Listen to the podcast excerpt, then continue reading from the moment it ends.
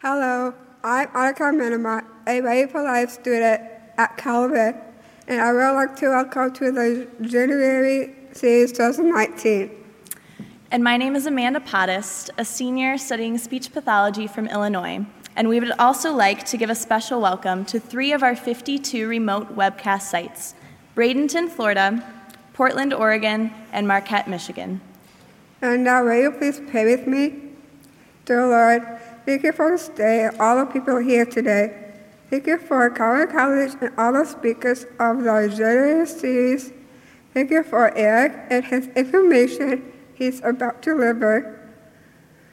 And we ask that the world and our hearts that inclusion may become a part in our daily lives. Please, our Please bless our time together and that we glorify your name in Jesus' name we pray, amen. And now, John Witvliet, director of the Calvin Institute of Christian Worship, will introduce our guest.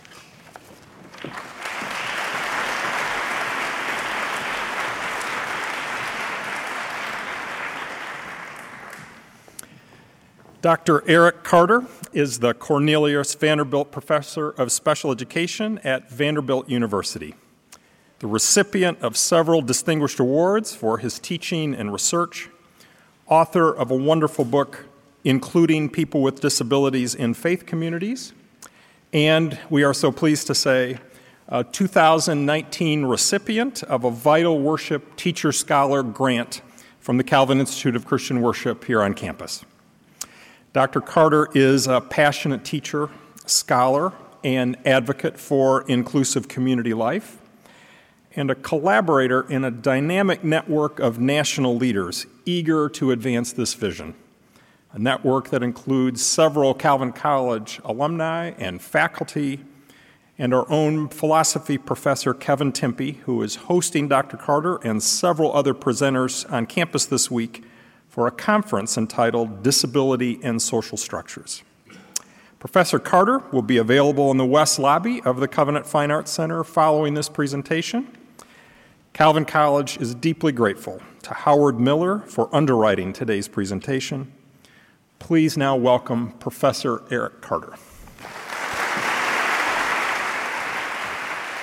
Thank you, John. Well, good afternoon. It's an honor to be uh, back at Calvin College and in the company of so many people who care so deeply about creating communities where everyone can flourish together, where people with and without disabilities can live and learn and love and serve and worship together, and where those on the margins are brought to the middle and the stranger is made a friend. Uh, I'm just so pleased that disability is part of this January series conversation. And the topic for uh, my lecture today will be on uh, the church and people with disabilities, uh, incomplete without you. In my short time with you today, what I hope to do is highlight what we're learning through our research with young people with disabilities and their families about what it means to be a community that's marked by belonging. And for members of our community who sometimes encounter wounding as much as they encounter welcome, this is a conversation that matters so very much. And although my focus will be on uh, individuals with labels like Down syndrome and autism and intellectual and other developmental disabilities, I think what you'll find is that this conversation about belonging is really about what it means to make sure that anyone finds a community of belonging. So I want to challenge you to think about the communities that you care most about and that you're part of your churches, your schools, uh, your neighborhoods, your workplaces, this campus, and think about how these dimensions of belonging might play out here in this community. But I want to start by just uh, sharing a little historical perspective on the field. Some of you are deeply involved in work around disability. For others of you, this is a brand new conversation. But I want to take you back in time a little bit and give a sense of the history of this work um, and I think actually my own life provides a little bit of a sense of a time frame uh, for this uh, change that we've seen that's been so dramatic. Now, I'm 45 years old. Uh, I didn't think that was very old until my son, when we were curling up with him in bed at night uh, to put him down, asked my wife and I, Dad, what was life like in the 1900s? And we got kind of angry and we realized, oh, okay. but I was born in 1973. And the time I was born, most individuals with intellectual and developmental disabilities were wholly excluded from public education and so many other community activities. Imagine each of these circles reflects a different community member, and you see there are holes in our community. And then, even as those early advocacy movements started to take hold in the 1970s and we began to advance legislation and policy, so often the opportunities that emerged for people with disabilities were offered entirely in segregated context, entirely apart from anyone else who didn't have a similar label. Then, throughout the 1980s and throughout the 1990s, those were the years I was attending elementary school and high school and then into college, our pursuits as a field began to change even further. Our work focused on integrating people with disabilities into the same schools they would have attended if they didn't have a disability. Uh, and this was a time of incredible progress. But what it most often meant was students in separate classrooms, uh, near, but not really among other people who didn't have disabilities. Near, but not really, really among. And most recently, I think even to today, We've talked about the efforts to invest in full inclusion of people with disabilities, inclusion in the same classes and clubs and cafeterias as their classmates without disabilities, in the same workplaces, in the same community programs, in the same neighborhoods, even in the same colleges, moving from among to with. Do you see the very different portraits of community reflected in these images? I could pause for the whole hour unpacking each one of these, but I share them now for three very particular reasons. The first is it turns out this isn't the history of our field, this is actually a portrait of the present right now. This reflects the landscape in communities and states all around the country where you'll see exclusion and segregation and integration and inclusion occurring right alongside one another. And second, these are portraits not just in our schools and in our workplaces, but they're also portraits that play out in our churches as well. And third, the reason I share this progression of images, because if you think about it as a journey, I don't think we've yet arrived at our destination. If you spend time talking to young people with intellectual and developmental disabilities and their families about the things that matter most, they talk about wanting to be much more than just integrated or even simply included. They talk about wanting to belong. We all want to belong. Beyond integration and even further than inclusion is belonging. And how would that be depicted? I'm not really sure. Uh, I think it means somehow we fundamentally come to see each other in different ways, not as the ins and the outs, not as the members and the strangers, as the labelers and the ones who are labeled, but as a single community, diverse, each of inestimable worth, inestimable worth uh, but equal. Or at another level, I think it also means that we do much more than just share space. We actually share lives together. We enter into relationships with one another. We're not just co located, but we remain involved in each other's lives the other six days of the week after the benediction. There's an important difference between inclusion and belonging. It's the difference between being present and having a real presence. It's the difference between making room for someone when they arrive and missing them when they fail to arrive. It's the difference between welcoming someone's presence and actually aching for their absence. And it's that last destination that you see on your screen, this place of belonging, that I want to spend most of my time with you today. How might our churches become communities of belonging for people with disabilities and their families? And what does it even mean to belong? Well, you could reflect on that in your own lives. Think about the communities that you're part of, the churches you're part of, the neighborhoods, whatever groups you're part of. What are the things that would tell you that you really do belong in those communities? It's one of those things that when we don't belong, we feel it viscerally, uh, but it's harder to pinpoint what that means. Well, that's a question that's cut across the work uh, of my colleagues and I for the last 20 years through our research at Vanderbilt and elsewhere as we strive to foster belonging in our schools and in our workplaces, in our neighborhoods, and yes, even in our churches, what will tell us that we've arrived? And what are the landmarks along the way that we can point to that tell us we're moving in the right directions? And so that's what I want to offer you some answers that emerge from a multi year research project where we've partnered with nearly 500 young people with intellectual disabilities and autism and their families to learn about their faith journeys and the things that help them feel like belong in their faith, they belong in their faith communities. And out of those conversations, 10 different dimensions of belonging have emerged. Listen closely to what these families and individuals shared with us. They said we feel like we belong when we're present, when we're invited, when we're welcomed, when we're known, when we're accepted, when we're supported, when we're cared for, when we're befriended, needed, and loved. I'm going to spend my time walking through each of those 10 dimensions, challenging you to think about the communities you're part of and the extent to which they reflect an investment in these 10 different dimensions of belonging. But I think you'll notice a couple things right off the bat. Belonging isn't about location, which is often what integration and inclusion focus on, where people spend their time. It's much more about posture than it is about place. And belonging is much more likely to be fostered through personal relationships than simply starting a new program or ministry. And I hope you'll see as I walk through these that belonging is fostered through ordinary gestures, gestures you know already know how to do, much more than extraordinary responses. So let's begin with presence because belonging always begins with presence. And yet, in so many communities, the principal barrier to someone feeling like they belong is simply the absence of people with disabilities from worship and service and learning and other aspects that make up congregational life. It's really hard to feel like you belong from the outside. And I should emphasize here that the absence of people with disabilities from your church is not reflective of the absence of people with disabilities from your local community.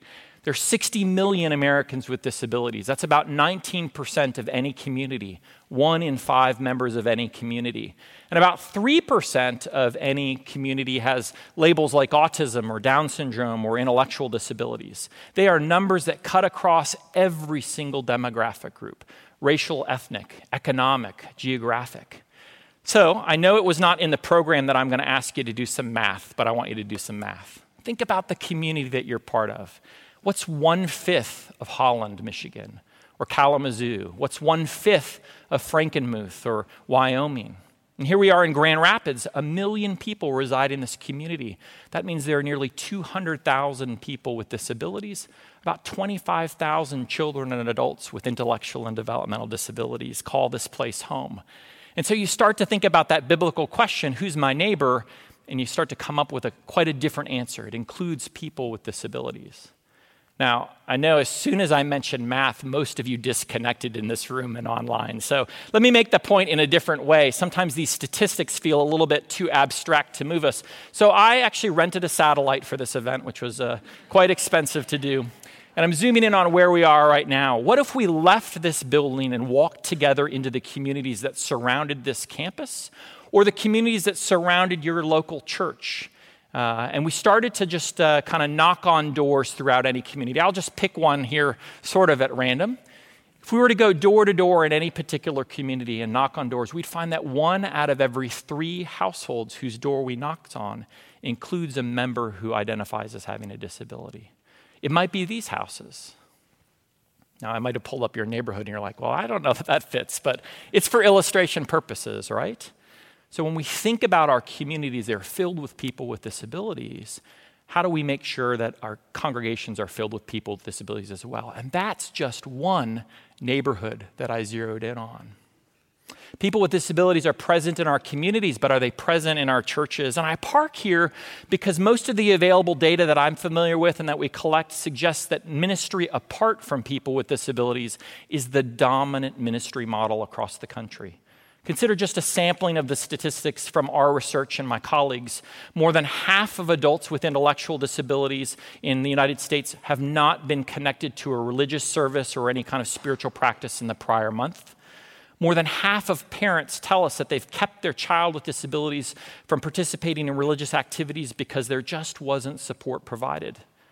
Uh, nearly three quarters of teenagers who would love to be part of a youth group in their local church don't have that opportunity and we find that less than one in five congregations are said to offer supports related to respite or family support or inclusion in their religious education programs for people with disabilities. What are the things that are standing in the way of presence of people in our faith communities? Is it barriers of awareness uh, or attitude, barriers of program access, or something else? You know, it used to be that the primary barrier to getting into any congregation was architecture. We used to build our churches historically without people with disabilities in mind. I collect a lot of weird things. One of them is pictures of the most inaccessible churches around the world. Yeah. This is one in Germany built into the side of the mountain, a quite beautiful one out in the middle of I don't know where or how you get there. A church in Italy that has taken inaccessibility to new heights, literally. And the most inaccessible congregation, I think, in the world is actually in East, uh, Eastern Europe. It's technically a monastery, right? But you get the point. I think actually there's a ladder that kind of goes up to it, right? These pictures always get the chuckle that they just got here because they're a caricature. But I wonder if subtler barriers send the same message. What do our buildings say about our theology? What do those steps say? The pulpit that someone can't get to? The curriculum that some kids just can't participate in, the classroom that's inaccessible, does where and how we choose to gather as a community sometimes suggest that we're thinking about our community just a bit too narrowly, even if it's inadvertent. I've always loved this quote by Ed Wood. He says, If shut ins can go to Walmart but not your church, they're shut out, they're not shut in. And there's a really important lesson there. What if the rest of our community is far more accessible and welcoming than our faith community. What a challenge for us to think about how we push beyond uh, prevailing practices. So, the point of reflection is to think about what stands in the way of presence if presence is a barrier to belonging. Presence is the baseline for belonging, but it's really just the starting point. It's not the destination. It reflects ministry among people with disabilities, but we're called to press deeper and deeper in this space. Well, in a lot of churches, increasing presence is just going to require extending some new invitations. And this was the second dimension of belonging that we learned from families. It was the notion of being invited, and belonging begins with a personal invitation to be sought out, to actually be pursued. Um, when we're not intentional about reaching deeply into our communities, we inadvertently leave people out. As one pastor reflected, it's not that we deliberately excluded people with disabilities. In fact, we weren't deliberate at all. And it's that is what was the problem. So, as congregations, I've kind of noticed uh, we like to proclaim that we are welcoming. We do that on our websites, our church signs, and our outreach materials. Goodness, we even do it on our coffee mugs, right? And that's probably worthwhile, but we presume that proclamation is sufficient. Everyone is welcomed. But there's quite a big difference between an announcement and an invitation. And that's important to recognize here. An invitation is very personal, an announcement's not. An invitation says, I'm actually thinking about you specifically.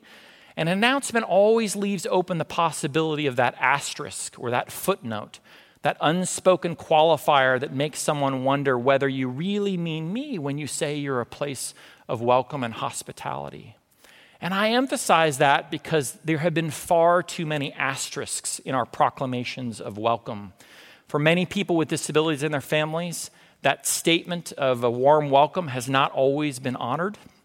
And so know that your announcements about your hospitality may not resonate with families who've been excluded in the past. We were struck in one of our studies when we found that nearly one out of three parents said they had left their place of worship because their son or daughter with developmental disabilities had not been welcomed or included. One in three families. So perhaps the call is both to announce and also to invite together. I do think that the language and the imagery and the messages that you incorporate on your websites and your other outreach materials are important. They do send a cue to families and individuals that you really are thinking about them when you talk about your community and you describe it as a place of welcome and hospitality. But again, it's those active personal invitations that are going to be so powerful for families. Third, we heard from individuals and families about the power of being welcomed. And what was interesting is they weren't talking about what people said to them when they walked in the building, they were talking about how they felt in that community. It's not the host who determines what's welcoming, it's the guest who determines that. And even though attitudes have changed dramatically over the last few decades in society regarding disability, there are still so many people who are uncertain about what to say or what to do. They're hesitant or reluctant or uncertain about what, to, what not to say or what not to do. And when we feel that uncertainty, that almost always leads to avoidance, doesn't it? When we don't know what to say or we're worried about what to say, we just step out of the picture. Well, when people go overlooked or unacknowledged, they stop coming. So, what does hospitality look like for people with developmental disabilities and their families? It's pretty ordinary. It means greeting people when they arrive, introducing them to others, drawing them into conversations, inviting them to other church events, uh, inviting them to be part of your small group, uh, asking them to go out for lunch, and noticing when they're not there and following up to find out why. Those are the sort of ordinary a- actions that families in our project said. One family said, We just felt like we were wanted. The principal requirement here is not having disability expertise. You don't need a PhD, you don't be, have to be a professor in special education. And you definitely don't delegate the work of welcoming to your hospitality committee. This is everyone's call in the congregation. But there are times when it can be helpful to get a little guidance on what language to use or etiquette or things like that about how to extend a warm reception. Um, what, what, do you do when you meet someone who has complex communication challenges or behaves in kind of unusual ways? A little bit of guidance can be sometimes helpful there. And the great thing is, there are so many denominational and national and regional ministries that are here to come alongside you and give you the kind of resources and guidance you might need there to be more confident and comfortable in those roles. Not to mention people who are part of your church who work in disability fields or in special education or local disability agencies that would love to help you widen your welcome to people with disabilities. Fourth, we talked a lot with families and heard from them about the aspect of belonging that involves being known. As Christians, we're called to welcome the stranger, aren't we? But people are not supposed to remain the stranger for very long. They're supposed to move from stranger to friend. And yet, people with intellectual and developmental disabilities so often find themselves in the role of perpetual stranger. They're known about, but they're not known personally. So, what we heard from families is that whether their sons and daughters are known was important, but what they really parked on was how their sons and daughters were known. Not first and foremost by their labels, but by their names. And not solely by their struggles, but also by their strengths and gifts and passions. Some of you are professionals who work in the disability service system, and you're very familiar with the language and definitions we use to talk about disability almost always in terms of what people cannot do and struggle to do. I've put a couple definitions up on your screen. You'll notice they're not in your handouts because I don't want you to write them down and I don't want you to commit them to memory.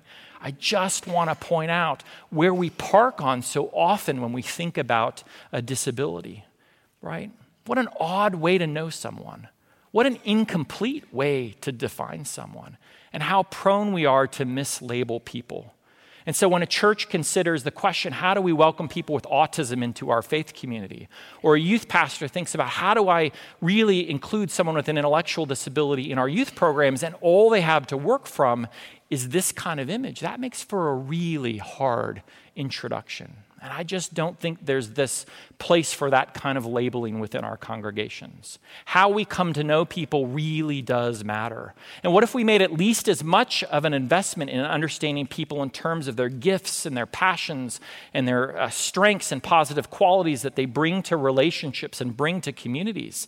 The things that remind us of just how indispensable they are to communities, not how incapable they are in some context. Can we think about young people with developmental disabilities first and foremost in terms of their strengths?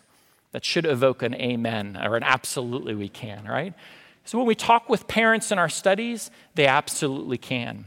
We surveyed about 500 families, parents of adolescents, 13 to 21, who had children with intellectual disability and autism. And we asked them not about what's wrong or what the challenges are with their kids, but the strengths and positive traits the extent to which their child uh, uh, exhibited qualities like kindness and humor and gratitude and empathy and courage and optimism. And there's a great scale. If you don't know if you possess those traits, I'm glad to administer it to you after the, the talk. But the portrait that emerged from these families was very different to that deficit based view that I just put up on your screen. The blue bar that will pop up is the percentage of parents who said, That's a lot like my son or daughter. 93% of families said, My son or daughter is happy and filled with joy. is, uh, my child enjoys life and is thankful for life's simple pleasures. My child has a great sense of humor. My child is thoughtful and helpful to others. My child is quick to demonstrate care for other people and is bothered or concerned or upset when someone else is uncomfortable or distressed, is filled with empathy. My child's courageous, bounces back uh, quickly. My son or daughter does not try to retaliate or get back at others who've hurt them. And remembering that this is a study of parents of adolescents, only half said my child doesn't lose their temper. And I don't believe that half, actually, but you get the point, right? Can we find a place for people with those strengths in our congregations? How many churches can find a place for someone known for their gratitude and their empathy and their kindness? How many people would love to develop a friendship with someone who's funny or happy and thoughtful? How many businesses would be quick to hire someone if they knew they were known for their persistence and their joy and their kindness? For those of you who are pastors, how many of you would love to have a congregation filled with people who exhibit those traits, right? Extend some new invitations. How we know people matters, and we as the church can come to know people in an entirely different light, through an entirely different lens. That takes us to the fifth dimension, which was to be accepted. And real acceptance comes actually through being known personally, not just being known about. The families we talk to talk about their child being welcomed without condition, treated like family, embraced for all of who they were. And even though attitudes have changed dramatically over the last couple decades in society, they still, those uh, less accepting attitudes still permeate our culture, they still permeate our church. When we asked parents to share their perspective on the extent to which their current congregation, the one they go to, was accepting of their son or daughter with disabilities, only a little more than half strongly agreed that church leaders really accepted their child. A little less than half strongly agreed that other members of the congregation did, right? The other thing I collect that's a more disheartening one is those statements that we overhear that are just these reminders of prevailing attitudes. Uh, why is he part of this class if we don't know he'll get anything out of it? Um, none of us are trained to work with those particular children.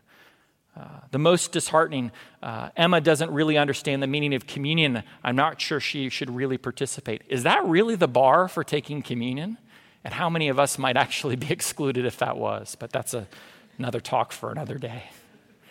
So I think churches can really invest in thinking about promoting acceptance. That might be a disability inclusion awareness Sunday that you do, or thinking about how you embed sort of content into your religious education curriculum. Those can be ways that sort of are formally promoting greater acceptance. And I think they uh, have a place as a part of our portfolio of investments. But again, it's personal investment in someone's life that is really the most powerful way to change attitudes not through information, but through relationships. Because when you step into someone's life, all of your preconceived ideas about who they are get overturned pretty quickly, right?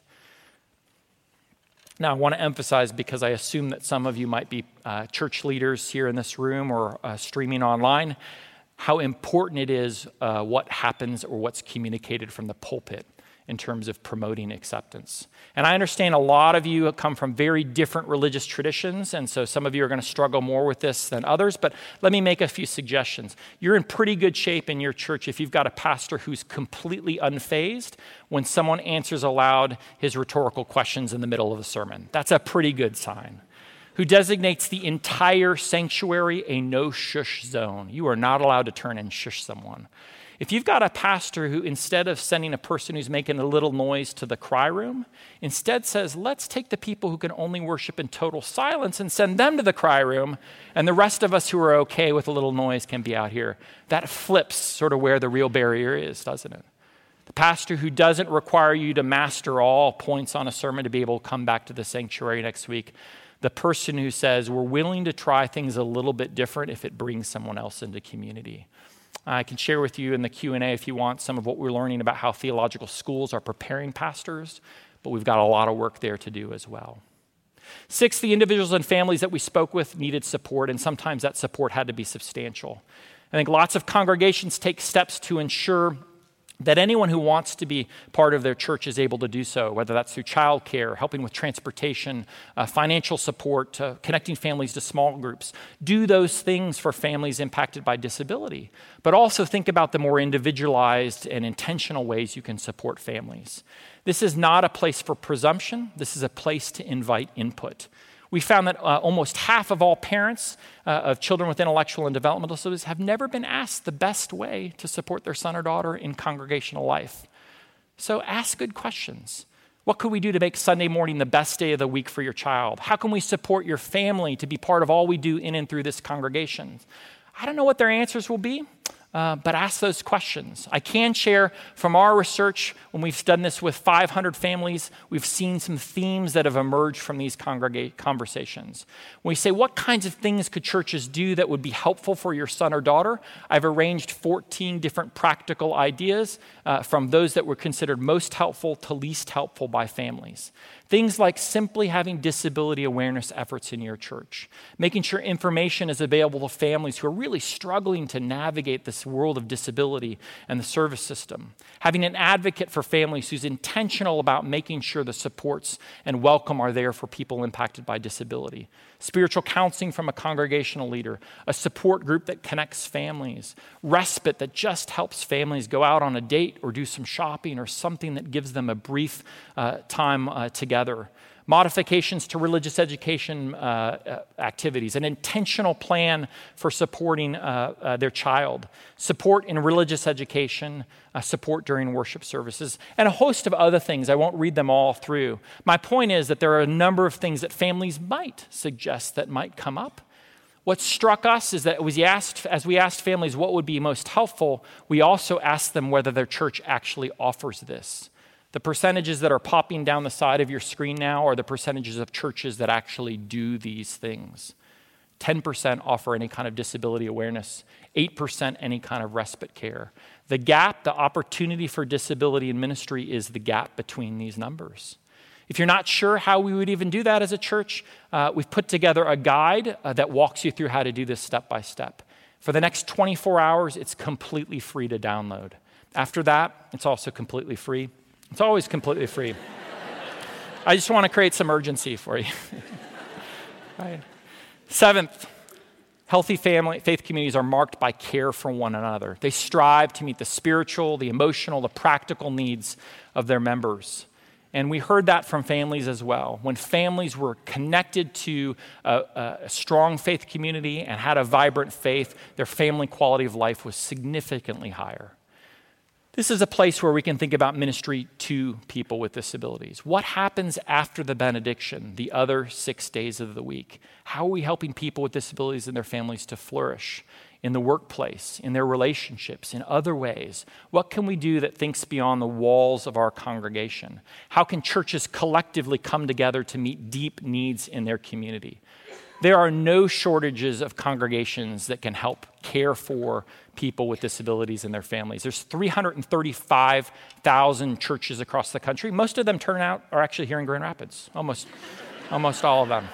A few of them are also in Nashville, Tennessee. Every red dot is a church in our community. Think about how collectively the church could address the unemployment rate of people with intellectual disabilities. It's 90%. That's not the employment rate, that's the unemployment rate. Inadequate housing abounds. Uh, poverty rates are nearly two or three times what they are for people without disabilities. Inadequate transportation. These are places for us to think about making a difference that doesn't require expertise in disability, but expertise in other areas. Like your congregation's filled with potential employers and actual employers, people who work all throughout your community. Think about what would happen if the congregation came alongside people with disabilities, got to know their strengths and their passions and their sense of calling, and said, Who do we know in our church or through our church who could use someone exactly like that? That's the putting faith to work model that we've been partnering on and connecting lots of people with disabilities for the first time to jobs. Or think about faith based residential initiatives like the Friendship House, which is now at seminaries uh, growing across the country, including, of course, one down in Holland, Michigan. They're creating inclusive housing options that are not just good for people with disabilities, right, who need safe and supportive housing options, but it's fundamentally transforming future clergy and how they think about their community when they live in community with people with disabilities. Eighth, We're made for relationships. And the relationships are really at the heart of belonging. Having people in your life who know you, who accept you, who love you, uh, who miss you when you're not there. That companionship, the intimacy, the reciprocity, all of that that comes through friendships is really vital to our thriving. There's actually been research in the US and in the UK that says that um, uh, loneliness and isolation are greater health risks than obesity and smoking, right? It doesn't just hurt to be lonely, it actually can kill you. And all the other dimensions of belonging that I've talked about, you can kind of do those at arm's length, but to befriend someone takes belonging to new levels, it takes it deeper. And yet, the friendships so fundamental to f- human flourishing are so elusive for many people with intellectual and developmental disabilities. One nationally representative study says that half of uh, all uh, high school students with autism have not been invited to any other kids' social activities in the last year. Not once. One out of every four adults with intellectual disability who are living in group homes and other service system residential facilities have no one in their life beyond family and paid support staff. This is a place that ministry can really happen to step in people's lives and build out their social connections and relationships. All of you know lots of people. In fact, social scientists tell us that the average person knows about 150 to 600 people. Now, social scientists don't know that many people because people don't want to hang out with social scientists too often, but the average person does, right? You've got family members, You've got people you'd name as your close friends and companions. You have people you talk with every now and then, occasionally, that you spend time with and engage with, but they're not your close friends. That's where Facebook friends are, actually. But, and then you've got people who are paid to be in your life your doctor, right? Your uh, auto mechanic. Couple you have a defense attorney. Those are your issues, right? When we do the same activity with uh, young people with intellectual and developmental disabilities, we actually find a similar number of names that go up on the chart as they do for young people of the same age without disabilities. They just go into entirely different circles into the inner circle of family and the outer circle of staff and providers and therapists. I hope you see here the power of what you do between Sundays and after the benediction. It's about life lived together beyond the walls of the congregation that pushes people from acquaintances to becoming friends. And it's simple things that you do, like inviting someone to go out for a meal, participating in a favorite hobby together, going for a walk, going to the mall, catching a movie, watching the big game, joining the small, same small group. For adults with intellectual disability, those ordinary gestures so rarely happen outside of the service system. And the great thing about this dimension is you don't need any training to be someone's friend. You know how to do these things. But I also think this dimension has important implications for our ministry models. Are we doing ministry in ways that put people in a, in a, in a place where they're likely to get picked as friends? And that pushes us to models that are more inclusive. Ninth dimension we know we belong when we're needed, and we feel needed when others in the congregation see us as bringing gifts and talents that benefit the entire community that are really essential to its thriving. This is ministry by people with disabilities. And it reflects the recognition that they, like anyone else, has gifts and talents that make them indispensable to the body. More and more churches are investing in ministry to people with disabilities. Lots of them struggle to move into a place of ministry by people with disabilities. They're still seen as the designated recipients of support, the focus of ministry rather than the ones doing ministry. And those roles of who's the giver and the receiver remain far too static and often predetermined. Certainly, people with disabilities have much to gain from being part of a faith community but our faith communities have much to gain from making sure people with disabilities are part as well. And this is quite countercultural in a society that increasingly and very comfortably argues against the very existence of certain people.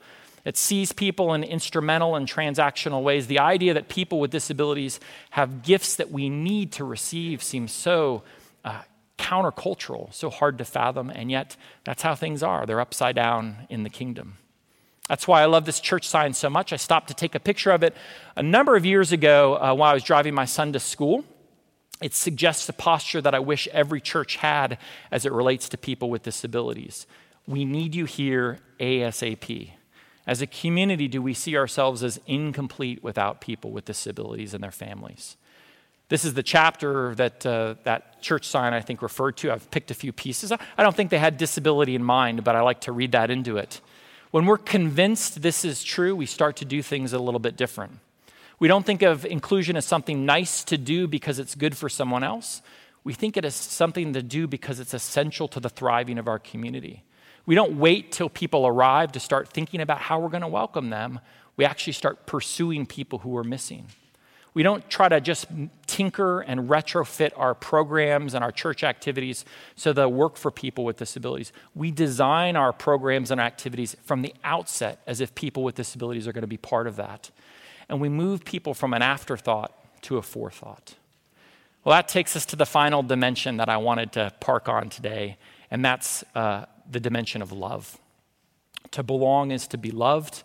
And if you are at all worried that a social scientist from Vanderbilt is going to lecture you on love, never fear, right? I don't think I have to make that connection for you. Some of you know the work of a man named Wolf Wolfensberger, a pioneer in our field who really was instrumental in bringing the institutions to a close and returning people to life in their community.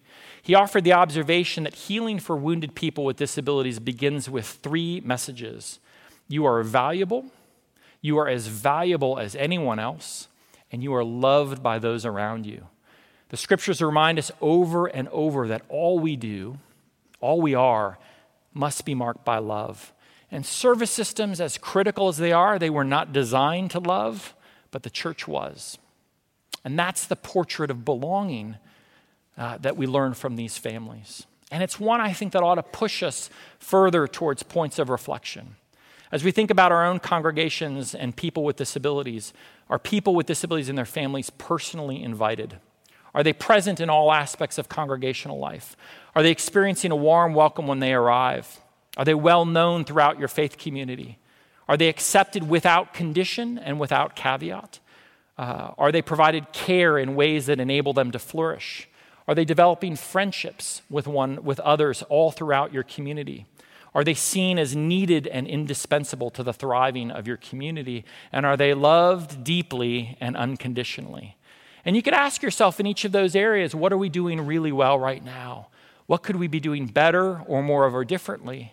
And in fact, it provides a nice point of reflection for anyone in your community. How well we do, do we do these things for anyone who's part of our congregation? So you see that initial, initial, port, uh, initial portraits I provided of, of the progression of our field also end up being a progression of ministry models as well, with just a quick flip. How do we move people from ministry apart from people with disabilities to ministry to people with disabilities, to ministry among, to ministry with, to ministry by people with disabilities. I'm convinced that we come to see our communities as incomplete without people with disabilities when we're doing ministry with and ministry by. And so that leaves me with just a few quick myths that I want to dispel before we uh, wrap up our time together. Myths that I actually haven't always heard, uh, but uh, I want to dispel them anyway. They're sort of implied in our practice. And the first is that people with disabilities have special needs, right? I just want to challenge or push back on that a little bit in this way. If those 10 dimensions of belonging reflect our deepest needs, they don't seem special to me. They actually seem pretty ordinary and they seem pretty universal. These are, are, all of our deepest needs. So, how do we think about not doing special needs ministry, but actually what I would say is universal needs ministry? To welcome people, to invite them, to know them, to support them, to befriend them, to need them, and to love them. And the second myth that emerges from all this that I hear no one actually says this, but it's kind of implied in practice that we should start new programs, right? That's our first inclination when we respond to the presence of people with disabilities is to begin a new program.